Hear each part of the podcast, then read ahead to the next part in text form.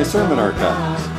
For more audio sermons, books, blog posts, and other goodies, visit www.pastordavidwentz.com. That's spelled W E N T Z. And follow me on Facebook or LinkedIn. I pray God speaks to you as you listen. We have finally gotten there.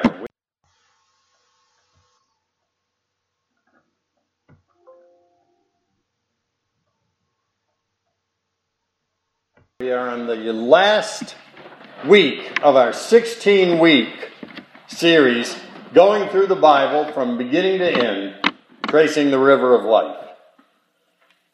And I am going ahead and preaching this today, even though it's Mother's Day, because after 35 years, I've preached Mother's Day just about as many different ways as I can think of it. And you've probably heard uh, Mother's Day sermons uh, just about every year. And so we're just going ahead with the series and finishing it up. Let's say together our key verse found in the bulletin. Revelation 22 17. The Spirit and the bride say, Come. Let anyone who hears this say, Come. Let anyone who is thirsty come. Let anyone who desires drink freely from the water of life. Revelation 22 17.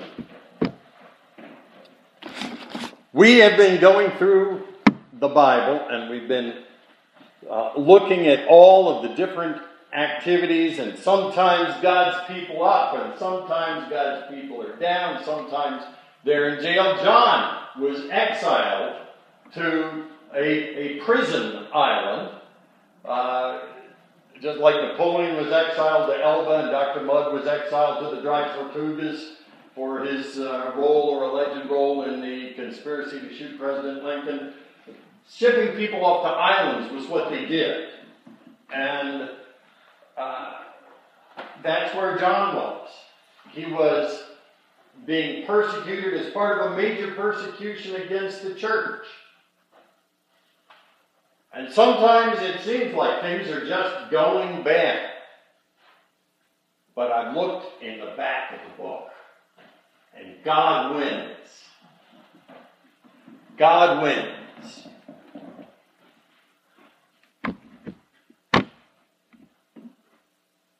The last book of the Bible is called the Revelation. We often call it Revelations because with a, an S on the end because we think it's a series of revelations about what's going to happen at the end of time. And that is part of it, or at least most interpreters think that's what it is. But the actual title is the Revelation, singular, of Jesus Christ. And that has two meanings. It can mean what Jesus revealed to John about what was going to happen. And I'm sure that was true. But another part of it is that it reveals Jesus.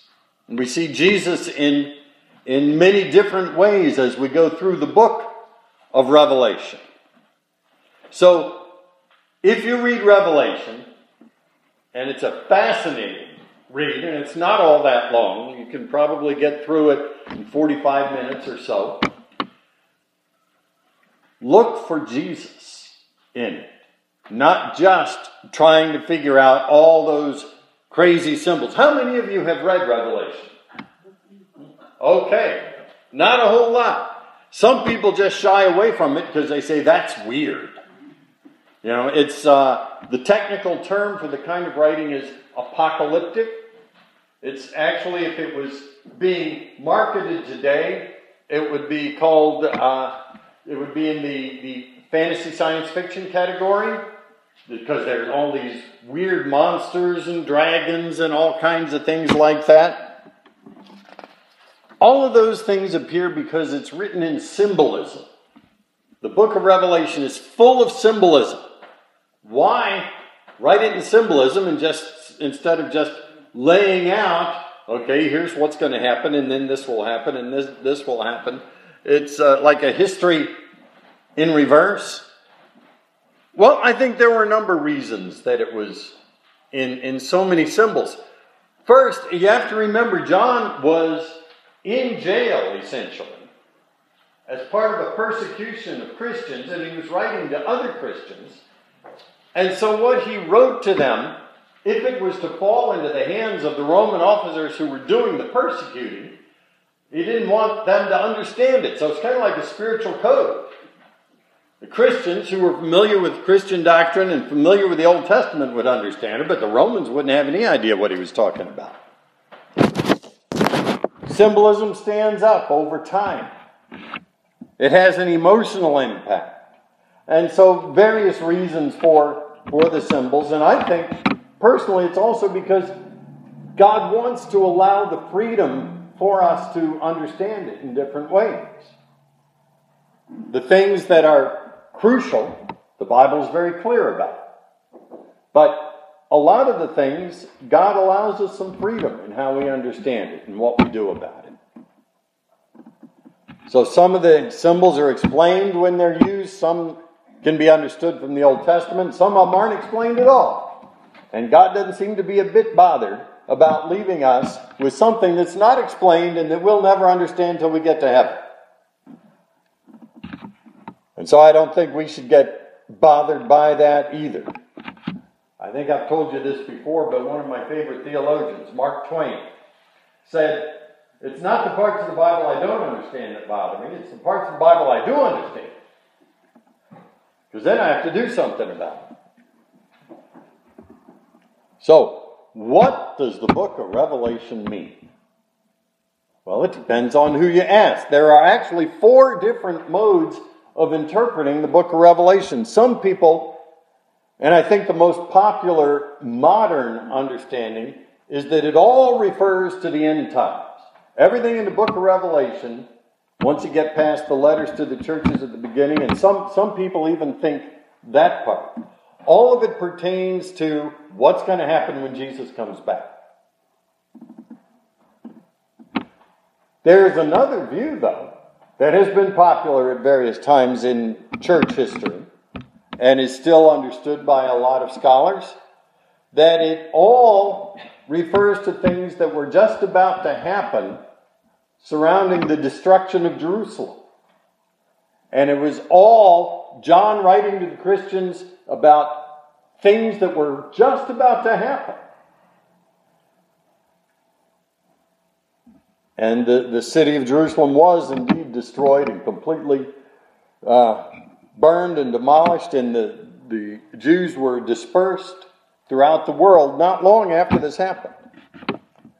Some people see in the book of Revelations a symbolic representation of church history from the beginning up until now.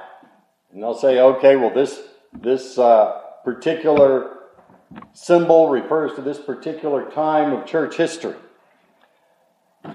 And others see it as purely allegorical. It's meant to encourage Christians who are undergoing persecution in any time, in any place, in any situation, but not to actually describe any particular events. Now, my own feeling is that um, I have friends who agree with all of these interpretations, and I agree with my friends. So I don't know, but I think that it, there are multiple layers of understanding. And so the, the, the point is that any way you understand it, four things are for sure. First one is in this world, you will have trouble. Right? Anybody agree with that? You've experienced that? That's, as a matter of fact, Jesus said, in this world you will have trouble. That's not one of those promises out of the Bible that most people want to claim. Unless you go on to where he said, he, he immediately followed that by saying, But take heart because I've overcome the world. So if you're in Jesus, you're going to overcome the trouble that you have. But First thing is, you're going to have trouble.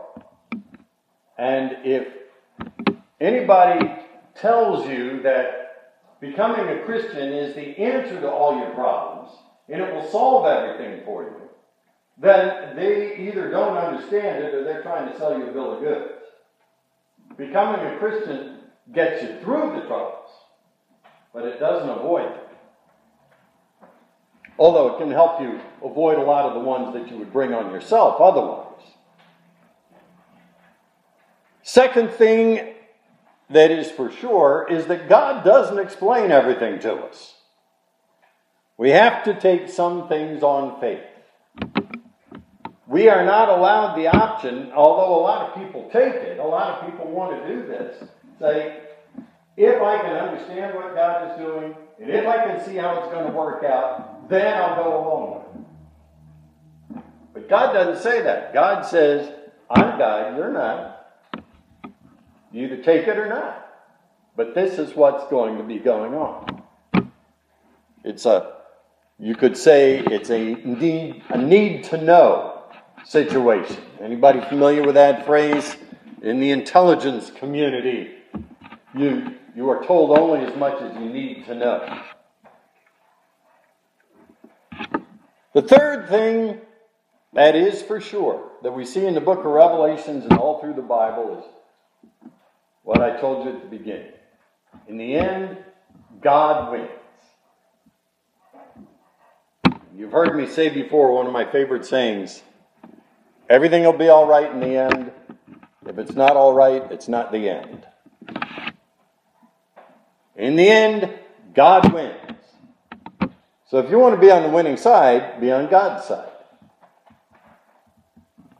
And the fourth thing is until then, while we are still in the here and now, while we are still in this life that is full of troubles, be sure to drink deeply and freely and frequently from the river of life.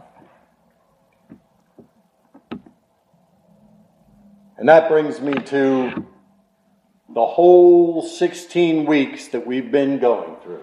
Looking at the river of life, which is described as flowing freely in the Garden of Eden, where God created everything and said it's good. And the river of life that is flowing freely in the book of Revelation, as Dick read for us. And in between, as we've been looking at, God gave Adam and Eve, He gave the first human beings, He gave them freedom of choice. Why did he do that? Because he created us in order to share love. God is love.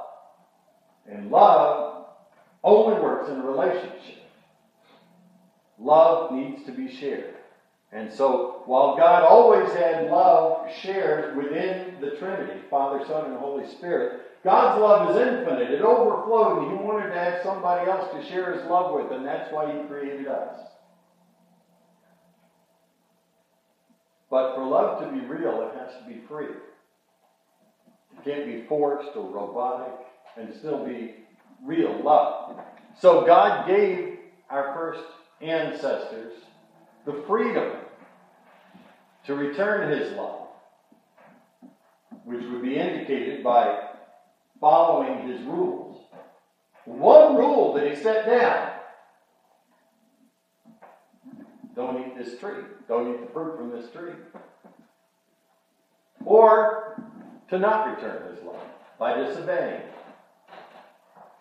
We all know what they did. They disobeyed God, opened up a huge sinkhole, in the river of life just went right underground. And we've been tracing through the Bible the river of life as it comes back. In the Garden of Eden, the, the prehistorical parts of the Bible, the river sinks, the patriarchs, Abraham, Isaac, and Jacob, rumors of the river, the promise of the river in the future to be restored. God sent Moses to bring the Israelites out of Egypt and sent, spent time in the wilderness with them, setting them up as a nation, giving them the, uh, the law the rules of how to get some living water while the river of life is underground? They moved into the promised land, going down to the river. In Judges and Saul, we see intermittent springs, just little bits here and there of the water of life showing. And then with David and Solomon, the, the great kings who loved and followed God, they were flowing with the river, and they're the ones that largely wrote the wisdom literature, which you can see as the river guidebooks. And then there was divided kingdoms after the death of Solomon, fake rivers and intermittent springs. But at the same time, God sent prophets who were saying, But there really is a real river. I've seen the river. But they kept following the state, the fake rivers, getting all kinds of stuff that wasn't really living water. And so God allowed them to be taken in captivity to Babylon. And while they were there, it was like sterilizing the water bottles. The people were the water bottles for the river and uh, the living water, and they were sterilized because once they returned from there, from that time until now, the Jews may have had various kinds of problems, but idolatry and following other gods other than, than the God of the Bible is not one of them. In the intertestamental period between the Old and New Testaments, there were rumors of a river, and then with the Gospels, with the life of Jesus, the river personified as a person living among us. It looked like the river had completely dried up when Jesus was crucified, but on the resurrection morning, a geyser. And then the book of Acts talks about the springs, Pentecost, the coming, the big spring of the river spread throughout all of the people of God. The epistles talk about floating the river, and in Revelation, the river is restored. So, 16 weeks following the river of life. Next week is Aldersgate Sunday. Birthday of the Methodist movement, and we'll take a look at the river since the end of biblical history up until now, what God has been doing. The week after that's Memorial Day weekend, and then Pentecost Sunday, the birthday of Christianity, the big spring of the river of life.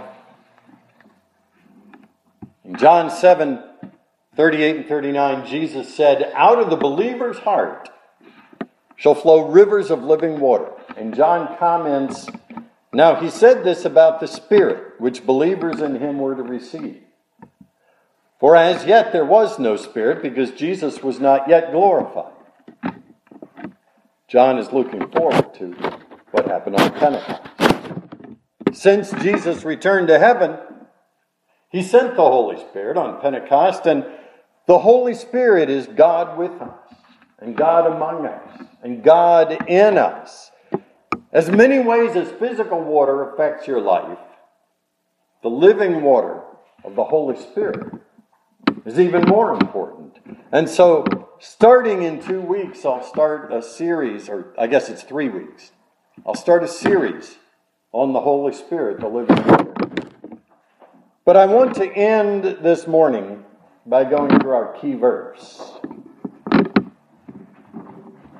Our key verse says, The Spirit and the bride say, Come. Let anyone who hears this say, Come. Let anyone who is thirsty come. Let anyone who desires drink freely from the water of life. The Spirit and the bride say, Come. The Holy Spirit of God invites you. If you have never come to the river of life, if you have never recognized that you need it, that you have messed up your life, that there are things that have been wrong and that there's nothing you can do to fix it, even if you could live a perfect life from now on, that would just avoid future infractions. It wouldn't fix anything you've done in the past. But you need to recognize that, and you need to recognize that while there's nothing you could do to fix it, there was something that God could do. And He did that by sending His Son Jesus to die in our place on the cross, to take our sins upon himself who had no sins, to die our death, to rise from the dead, to give us his life. And all we need to do is the only thing we can do, which is recognize we need it, believe he has it, ask him for it, receive it by faith, and commit ourselves to live as best we can in a way that honors that commitment. And we can do that because when we give ourselves to God, the Bible says our human spirit, which was broken in the Garden of Eden, is made new, reborn, regenerated. And the Holy Spirit of God comes to live inside the new human spirit. So the Spirit and the bride say, Come. The Holy Spirit is saying, Come to the river of life. And there's, if there's anybody here who's not sure you've ever done that, I'd love to talk with you, pray with you about that. The Holy Spirit says, Come. The church, the bride of Christ, says, Come. Come to the river of life. The river of life is what sets the church apart. The river of life through Jesus Christ. You see, other organizations do good things. We had the Red Cross here, we had the Multi Agency Service Center here Thursday, all doing good things. And several of them were from churches. We had Catholic Charities and Seventh day Adventists and uh, Church of the Brethren and, and uh, various others. And some of them were non governmental, I mean, non religious. There were government agencies. I was impressed. There was somebody from the uh, Attorney General's Department here warning people about contractor scams. And there was somebody from uh, agriculture here helping people get money to replace fences and that kind of thing. And just a lot of that good kind of stuff out there. But an atheist can do that kind of stuff. And it's good stuff. And praise the Lord for those that do. But the church is not the only organization that does good things. Other organizations do good things. Other organizations stand for good values. The church can't compete with the world in terms of entertainment. And when we identify ourselves in those terms, we're setting ourselves up for failure. But only the church offers an invitation to the river of life. Jesus said, I am the way, the truth, and the life. No one comes to the Father but by me. Only the church has the means to the true living water. That's where we should focus. That's what the world needs. The Spirit and the bride say, Come, let anyone who hears this say, Come. You heard it? Now you need to spread the news. Every Christian should say, Come to the river of life. Now, Inviting people to church is great, but don't just invite them to church, invite people to life. I mean, most people know what church is about, or they think they do, and the ones that don't go to church can usually tell you why, and they're probably not going to change just because you invite them to church. Although sometimes they will. So, so don't hesitate to invite people to church. But don't make that the focus. Everybody needs life. Everybody wants life. And only the church through Jesus Christ can offer the living water of the river of life. You all are the church. It's your job. Somebody says, but you're the pastor, that's what we pay you for. Well, no. Actually, my job, and I can show you chapter and verse in the Bible, it's Ephesians 4. My job is to train and equip and encourage you all to do that. If there's any way I can do that better for you, let me know. But it's not my job, or at least not exclusively. Of course, I do that as well. Let anyone who hears this say, Come. And let anyone who is thirsty come. Our verse goes on. Everyone who is thirsty for life is invited to come to the river of life. There's only one river of life, but everyone is invited to come to it. And our verse ends Let anyone who desires drink freely from the water of life. There is no cost or limit to drinking from the river of life. So drink up. The Bible says, be filled with the Spirit. Drink until you can't hold anymore. And then let that living water flow out of you to everybody you meet. Because when you invite them to come to the river, you really ought to give them a sample. And then come back and fill up again. That doesn't necessarily mean come back to church. You know, church is wonderful, but it's not your filling station. Every day you should be meeting with the Lord and getting filled. As a matter of fact, the literal Greek doesn't say be filled with the Spirit, it says be being filled with the Spirit. Continually be in the process of being filled with the Spirit. Stay full. Because it's the Spirit is the water of life. And you can never get too much life. You can never get too much God.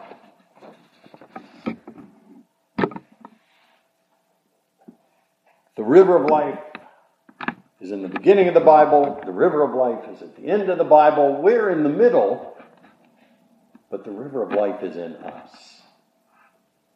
And so we can get through. In this life, we will have trouble. And God doesn't explain it all. But in the end, God wins. And in the meantime, drink from the river of life. Let's say together our key verse one more time. Revelation 22 17. The Spirit and the bride say, Come.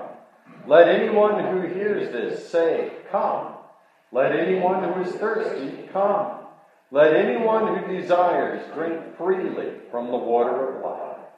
Revelation 22 17.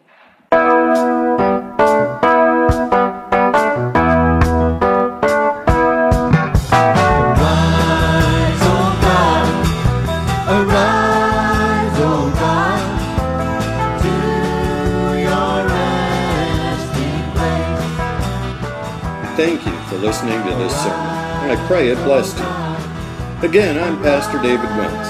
And for more audio sermons, books, blog posts, and other goodies, please visit www.pastordavidwentz.com. That's spelled W E N T Z. And follow me on Facebook or LinkedIn. May God bless you as we do Christianity together. See you next time.